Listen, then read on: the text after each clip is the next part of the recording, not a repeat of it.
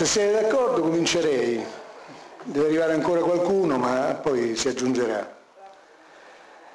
Allora io prima di tutto volevo ringraziare eh, gli amici del circolo che hanno accettato di presentare il libro e poi naturalmente eh, voglio ringraziare eh, diciamo, i nostri ospiti Mario Vagliano e Marco Palmieri che, sono, che, hanno accettato di, di presentarlo. Ehm, diciamo, ehm, Marco Palmieri, eh, che tra l'altro ha curato eh, l'introduzione del libro, e, e Mario Vagliano sono diciamo, due storici e oltre a questo sono anche degli amici per il circolo, in quanto con, che con loro abbiamo presentato alcuni libri eh, curati e scritti da loro. E prima di, di, dare la parola a loro, che in qualche modo entreranno nel,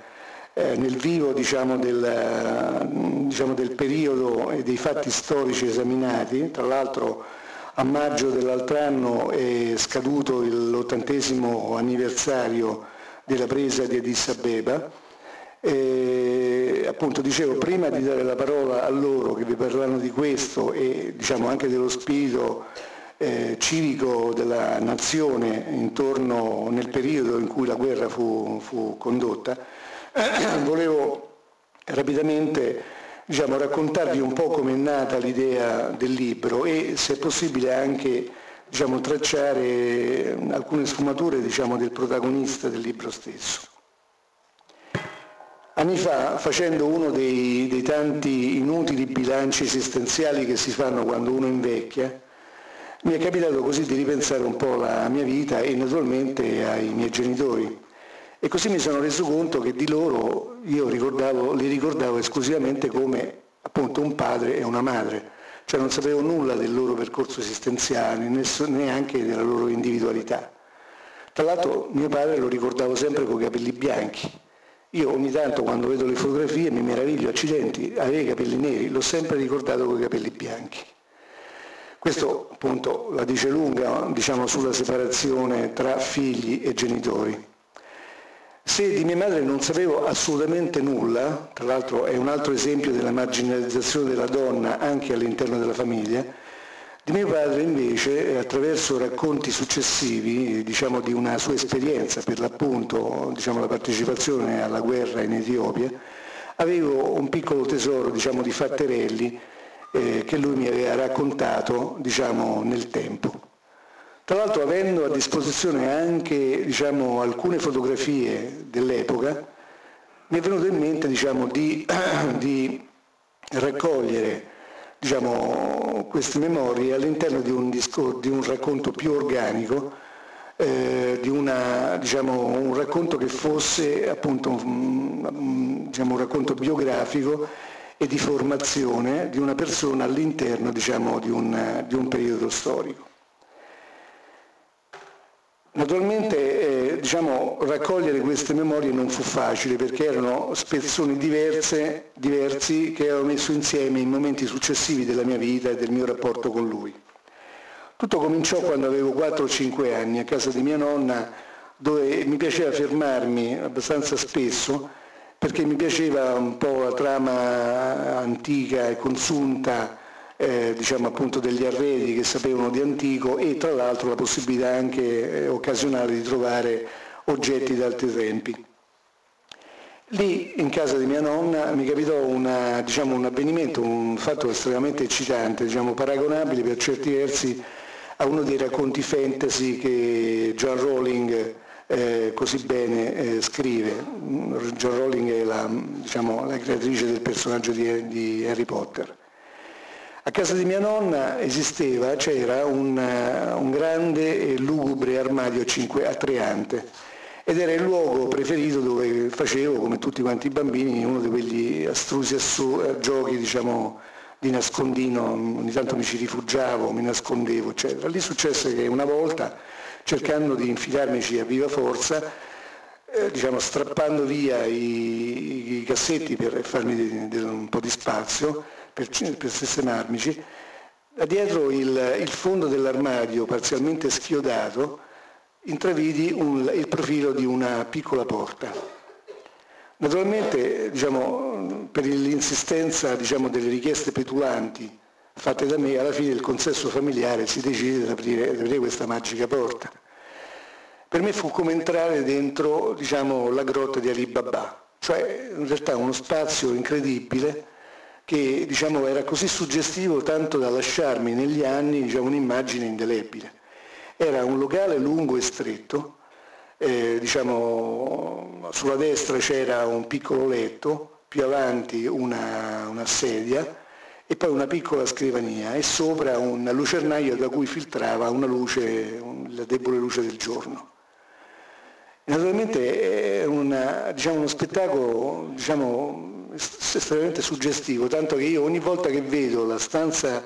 da letto di Arles dipinto da Van Gogh, l, immediatamente il, diciamo, il, pensiero mi va a quella magica soffitta. Una cosa incredibile, insomma. Naturalmente eh, diciamo, c'entrai eh, diciamo, estremamente eccitato, notai che sulla destra c'erano dei, c'erano dei piani su cui era allineata la sciabola di mio padre, il suo casco coloniale, due o tre baionette e anche una pistola all'interno del suo fodero. Mia nonna mi raccontò che quello era stato il nascondiglio utilizzato da mio padre, dal fratello e dal loro zio perché appunto vi si nascondevano per sfuggire alle retate dei nazisti poiché lui, loro essendo diciamo, ancora, richiam, diciamo, entrando nel bando dei richiamati rischiavano diciamo, seriamente diciamo, la, propria, la propria sicurezza e anche forse la propria vita. Tra l'altro bisogna renderci conto che diciamo, via del governo vecchio, dove era la casa di mia nonna, era a due passi da Piazza Argentina. E Piazza Argentina era limitrofa diciamo, con Portico d'Ottavia e naturalmente dopo l'8 settembre la piazza, piazza, Argentina era il luogo preferenziale dei, diciamo, del, diciamo, dei, dei blocchi e dei, diciamo, dei, dei, blocchi organizzati dalle SS probabilmente per rastrellare diciamo, gli ebrei del portico d'Ottavia vicino. In questa piazza non passava nessuno, anzi quando si fermavano le camionette e scendevano i, diciamo, eh, i mili della, delle SS la gente fuggiva a tutto spiano. L'unico che ci passava tranquillamente era il fratello più grande di mio padre, il quale con il suo impermeabile liso, un eh, cappello di feltro, e i suoi occhiali spessi, diciamo di miope, le braccia dietro la schiena, poiché era un po' ritardato aveva uno sguardo sempre ineffabile sulla, sulla faccia e lui era l'unico che riusciva a attraversare questa piazza diciamo, percorsa dal, dallo spavento, dal terrore della gente, perché probabilmente lo prendevano o per un agente dell'Ovra o un agente della Gestapo. Lui tranquillamente passava ed era diventato diciamo, era molto conosciuto nel quartiere per questa sua caratteristica. Naturalmente per le tre persone nascoste le cose non, erano, uh, non andavano nello stesso modo e, e, infatti poiché si temevano anche spiate, confidenze alla polizia e via discorrendo, diciamo, i, coloro che si, vi si erano nascosti alla fine decisero diciamo, di fuggire e si allontanarono da Roma. Ecco, in questo modo avevo fatto le prime conoscenze con il passato di mio padre e con, soprattutto con il suo passato militare. E naturalmente eh, diciamo, eh, questa, questa, visita nella, diciamo, nella, nella, soffitta è stata l'occasione per altre domande, per diciamo, la richiesta di conoscere da mio padre un po' qual era stata la sua esperienza precedente, naturalmente con la curiosità diciamo, di un bambino di neanche dieci anni. I primi suoi racconti naturalmente della sua esperienza africana naturalmente diciamo, riguardarono soprattutto l'aspetto avventuroso, quindi anche l'aspetto ambientale, la, flora, la fauna della, diciamo, dell'Etiopia, che io tra l'altro ho riportato anche abbastanza integralmente diciamo, sul libro. E naturalmente questo spazio immaginato piano piano si riempì diciamo, di figure umane, diciamo, di fatti, di storia. E nel tempo diciamo, determinò diciamo, il sorgere di altre domande, altre richieste eh, nei confronti di mio padre. Una cosa la seppi subito, mio padre non partì perché era diciamo, in qualche modo eh, perché voleva lavare l'onta di Adua e tra le altre cose non partì nemmeno perché eh, diciamo, credeva eh, diciamo, nei benefici dell'impero, e, diciamo, né perché sperava diciamo, di raccogliere i frutti diciamo, del raggiungimento del posto al sole. Oltre alle gravi difficoltà economiche in cui versava la famiglia, a spingere mio padre ad arruolarsi fu soprattutto il richiamo dell'avventura, diciamo, anche il fascino esotico diciamo, di quel mondo e eh, l'immagine, l'immagine sognata dell'Africa, così come poteva averla introiettata un ragazzo diciamo, nato subito dopo la conquista della Libia da parte dell'Italia dopo la fine della guerra italo-turca nel 1911. Nel suo bisogno diciamo, di conoscere sicuramente influì anche mio nonno, il padre, che era un ingegnere e tra l'altro il suo nome eh, si eh, ritrova diciamo, nell'elenco diciamo, dei primi, eh, dei primi eh, partecipanti alla, diciamo, alla, nascente società degli scienziati italiani. E, eh, e naturalmente eh, diciamo, eh, oltre, a questo, diciamo, oltre a questo naturalmente c'erano anche diciamo, il richiamo dell'avventura, il fascino dell'esotico. Mio padre era stato da piccolo un grande lettore di Emilio Salgari e, e, quindi a un certo punto sono stati tutti quanti elementi che hanno concorso diciamo, nello spingerlo al, diciamo, all'arruolamento, lui che tra l'altro aveva già svolto il suo, il suo, periodo militare, era stato congedato tra il 32 e il 33 e quindi in realtà la sua fu semplicemente una nuova ferma. Eh, mio padre si considerava un positivista, probabilmente appunto un eh, retaggio del, del, rapporto con mio nonno, naturalmente un positivista come poteva essere un ragazzo diciamo, nel, primo quarto, nel, primo terzo, diciamo, nel primo quarto del XX secolo, quindi tutto sommato abbastanza sprovveduto. Certamente non era uno studioso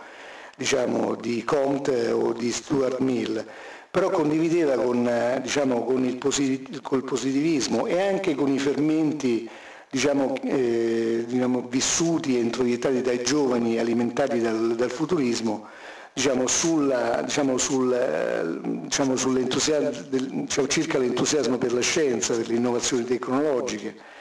e, e soprattutto la fede, la fede nella ragione che lui considerava un elemento diciamo, di progresso e anche di, eh, diciamo, di, evoluzione sociale, che insieme alla visione laica della vita che lui aveva, in realtà erano elementi che il positivismo condivideva eh, con l'illuminismo.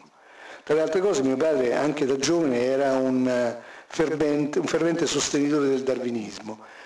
anche se naturalmente il fatto di essere un positivista lo fermò in una diciamo, dimensione diciamo, soprattutto lamarchiana. Anche sua madre eh, diciamo, fu una donna, fu una persona che influì nella formazione del suo carattere. Mia nonna eh, era una donna colta, volitiva, amante dell'arte, eh, pittrice, dilettante lei stessa, che aveva frequentato diciamo, da giovane fino al matrimonio diciamo, una combriccola diciamo, di pittori scapigliati e anarchicheggianti che lavoravano a Via Margutta dove lei tra le altre cose aveva preso lezioni. E mia nonna eh, sosteneva, lo sosteneva in modo assolutamente convinta come Berthe Morisot, che eh, diciamo, la donna, soprattutto una donna pittrice, pittrice non doveva nascondersi, ma doveva, e, e, non doveva nemmeno rifugiarsi nel protettivo grembo familiare, ma doveva avere il coraggio di mettere in discussione anche se stessa. Quindi mia nonna ebbe come diciamo, le donne straordinarie e dimenticate dell'Ottocento una forte influenza eh, su mio padre. Tra l'altro mia nonna diciamo, per, diciamo, per, una sorta di avversione per, nei confronti dell'ambito familiare giudicato avaro e puritano, era diventata, forse per dispetto, una, sostenitrice della Russia una entusiasta sostenitrice della Russia e della rivoluzione, senza probabilmente capirci nulla di politica. Quindi naturalmente ebbe una grande influenza su mio padre e purtroppo credo che né lui né la famiglia ebbero il tempo o il modo per rendersene conto. Quindi diciamo negli anni successivi, domanda dopo domanda, eh, diciamo, parlando con mio padre, crescendo, i contorni della sua partecipazione diciamo, all'invasione dell'Etiopia presero forma, naturalmente insieme alla descrizione di quelle che erano le caratteristiche eh, diciamo, di, quella, di, quella, guerra, di quella mobilitazione, quindi un grande entusiasmo, forse eccessivo, eh, diciamo, l'illusione di rapidi vantaggi da quella conquista. Eh, quindi naturalmente, oppure fantasie eroiche, addirittura la convinzione che il più forte dovesse dominare sul debole. Quindi mio padre mi descrisse questa, questa realtà e, e, senza scendere in particolari comunque mi descrisse abbastanza eh, diciamo, chiaramente, con, per quello che potevo capire io in quell'età, diciamo, i contorni della, della, guerra dando un giudizio anche piuttosto diciamo, severo. Insomma. Poi della guerra dell'Abissinia eh, non si parlò più, un po' come aveva fatto il paese, piano piano il suo ricordo svanì. Dovemmo attendere gli anni Ottanta perché eh, diciamo, nel paese si, riparli, si riparlasse della guerra d'Abissinia e questo a seguito diciamo, del fiorire di una serie di memorie degli antichi protagonisti eh, anziani, anche se si trattò di, di ricordi di gioventù mh, diciamo, esorbitanti, esorbitanti di nostalgia verso quell'avventura esotica e ormai lontana. Come se è comprensibile, se è comprensibile che, che la grande che la grande diciamo, memorialistica dei comandanti e dei soldati all'indomani della guerra diciamo, tacque sugli aspetti più cruenti e delittuosi diciamo, di, quella, di, alcuni eh, aspetti di quella spedizione,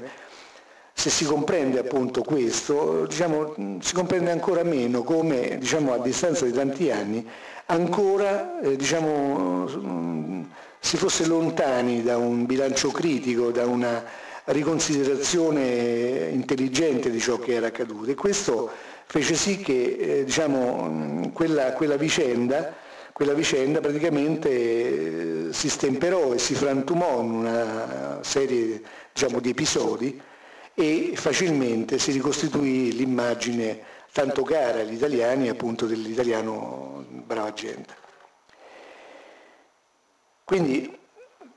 diciamo, eh, questo eh, sicuramente eh, fu un elemento negativo per quello che poteva riguardare la coscienza del Paese nei confronti diciamo, di una pagina non certo bellissima della nostra storia.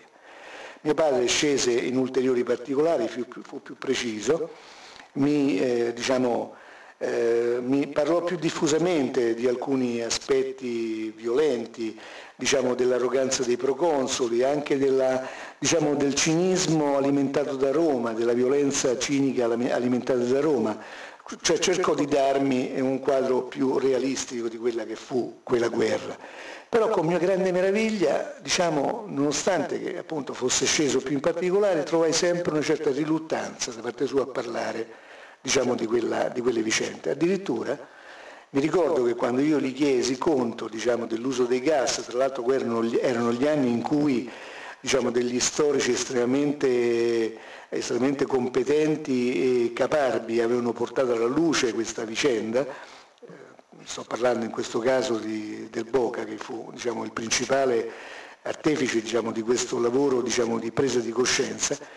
mio padre tese a minimizzare e dice sì sì i gas è vero, sì, sì sono stati gas, però insomma, questo io credo era dovuto al fatto soprattutto che lui arrivava dopo, diciamo che eh, gli, aerei, eh, gli, aerei, avevano fatto il loro, il loro, lavoro, cioè lui si spostava facendo parte di un reggimento di artiglieria,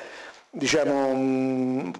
in qualche modo eh, non nell'immediatezza dello scontro, arrivava, arrivava, subito dopo, a parte naturalmente l'Ambaradam dove diciamo, lungo assedio lo vide in prima persona impegnato diciamo, in diciamo, in azioni anche, anche cruente di combattimento. Ancora una volta, diciamo, dopo, eh, dopo appunto che si parlò oh, diciamo, della, della, vicenda diciamo, della guerra d'Etiopia, eh, diciamo, la, l'attenzione eh, diciamo, del pubblico tese nuovamente a scemare. Tra le altre cose Va considerato che quelli erano gli anni diciamo, in cui c'era stato un certo rivolgimento politico e eh, anche una certa destra si era riposizionata all'interno del paese, tanto che eh, diciamo, se, tanto che appunto eh, diciamo, eh, si alimentarono più dei tentativi goffi di pacificazione o peggio degli inaccettabili tentativi diciamo, di, eh, in qualche modo di revisionismo che non una eh, seria, sincera eh, diciamo, disamina dei, dei, problemi.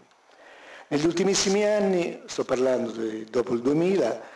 probabilmente eh, anche qui stimolati da un, diciamo, da un rinnovato vigore della ricerca storica, eh, molti figli e nipoti, mh, scartabellando, mettendo a posto soffitte e cantine, hanno trovato valigie, buste, scatole con lettere e fotografie e hanno, e hanno oh, riprodotto, hanno pubblicato una nuova serie di memorie.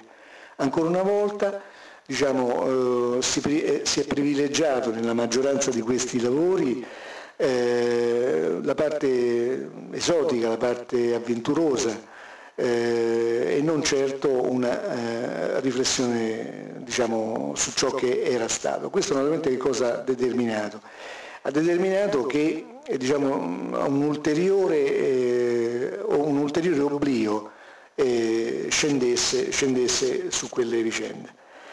Eh, nel suo libro eh, Una guerra per l'impero eh, Nicola Labanca ha detto delle cose molto giuste, ha sostenuto che naturalmente se si comprende l'atteggiamento dei figli e nipoti nei confronti dei propri genitori impegnati in quella guerra, perché naturalmente l'onore e anche i sacrifici dei genitori andava in qualche modo salvato, e, diciamo, impedire, soprattutto nel momento in cui i protagonisti stavano scomparendo uno dopo l'altro, impedire che si facesse luce o che comunque il Paese ragionasse una volta per tutte seriamente su quegli avvenimenti ha determinato, diciamo, ha fatto sì che eh, diciamo, non soltanto non ci sia stata una riflessione, ma addirittura si è impedito che si capisse fino in fondo come quei giovani erano arrivati a, quelle, a quell'esplosione esplosione di entusiasmo e soprattutto non si è capito come è evoluto nel tempo il loro sentimento più profondo, perché questi giovani che tornavano erano altre persone. Chi leggerà il libro o chi l'ha letto deve eh, confrontare la prima fotografia che è nella, diciamo, nella, diciamo, nella galleria e l'ultima fotografia che io ho messo. Tra la prima e l'ultima, in fondo, sono passati neanche due anni, forse due anni e qualcosa, mio padre sembra invecchiato di dieci anni. Se lo guardate, sì è vero, era all'ospedale perché era stato ferito, eh, si era anche ammalato probabilmente di pleurite, insomma, però sembra effettivamente eh, diciamo, un, uomo diciamo, di, più, più, grande di almeno, di almeno, dieci anni. Negli ultimissimi eh, anni della sua vita, negli ultimi due anni, eh, ebbi modo di riparlare con mio padre della vicenda. E lì con lui eh, diciamo, il racconto è diventato molto più chiaro, la sua condanna è stata più esplicita, lui che era stato sempre piuttosto taciturno, chi l'ha conosciuto e alcuni di voi hanno avuto modo di incontrarlo e di vederlo, ricorderanno una persona estremamente riservata e taciturna. Nonostante che lui fosse taciturno, improvvisamente si aprì e cercò in qualche modo di eh, mettermi eh, un po' a parte sua, delle sue convinzioni di come lui aveva visto questa sua esperienza. E soprattutto una cosa su cui lui insistette moltissimo, me lo ripeté più volte, fu che il fatto che nessuno eh, sia stato in qualche modo chiamato a rispondere dei, dei crimini commessi, aveva determinato non soltanto che coloro che avevano combattuto con coraggio e anche con abnegazione, perché va anche detto che gli italiani lì, anche se il numero diciamo, delle vittime non fu altissimo, hanno combattuto, molti sono morti, sono morti nell'esercito e tra le camicie nere, in realtà oltre appunto a aver impedito un'ulteriore tardiva riflessione grazie alla condanna o comunque all'inquisizione dei responsabili, si era diciamo, cancellato anche il sacrificio di chi aveva condotto, chi aveva combattuto anche con coraggio. Ecco, questo mm, un po' una piccola storia diciamo, del, di come è nato questo libro e adesso passo la parola ai nostri due ospiti. A voi. Good.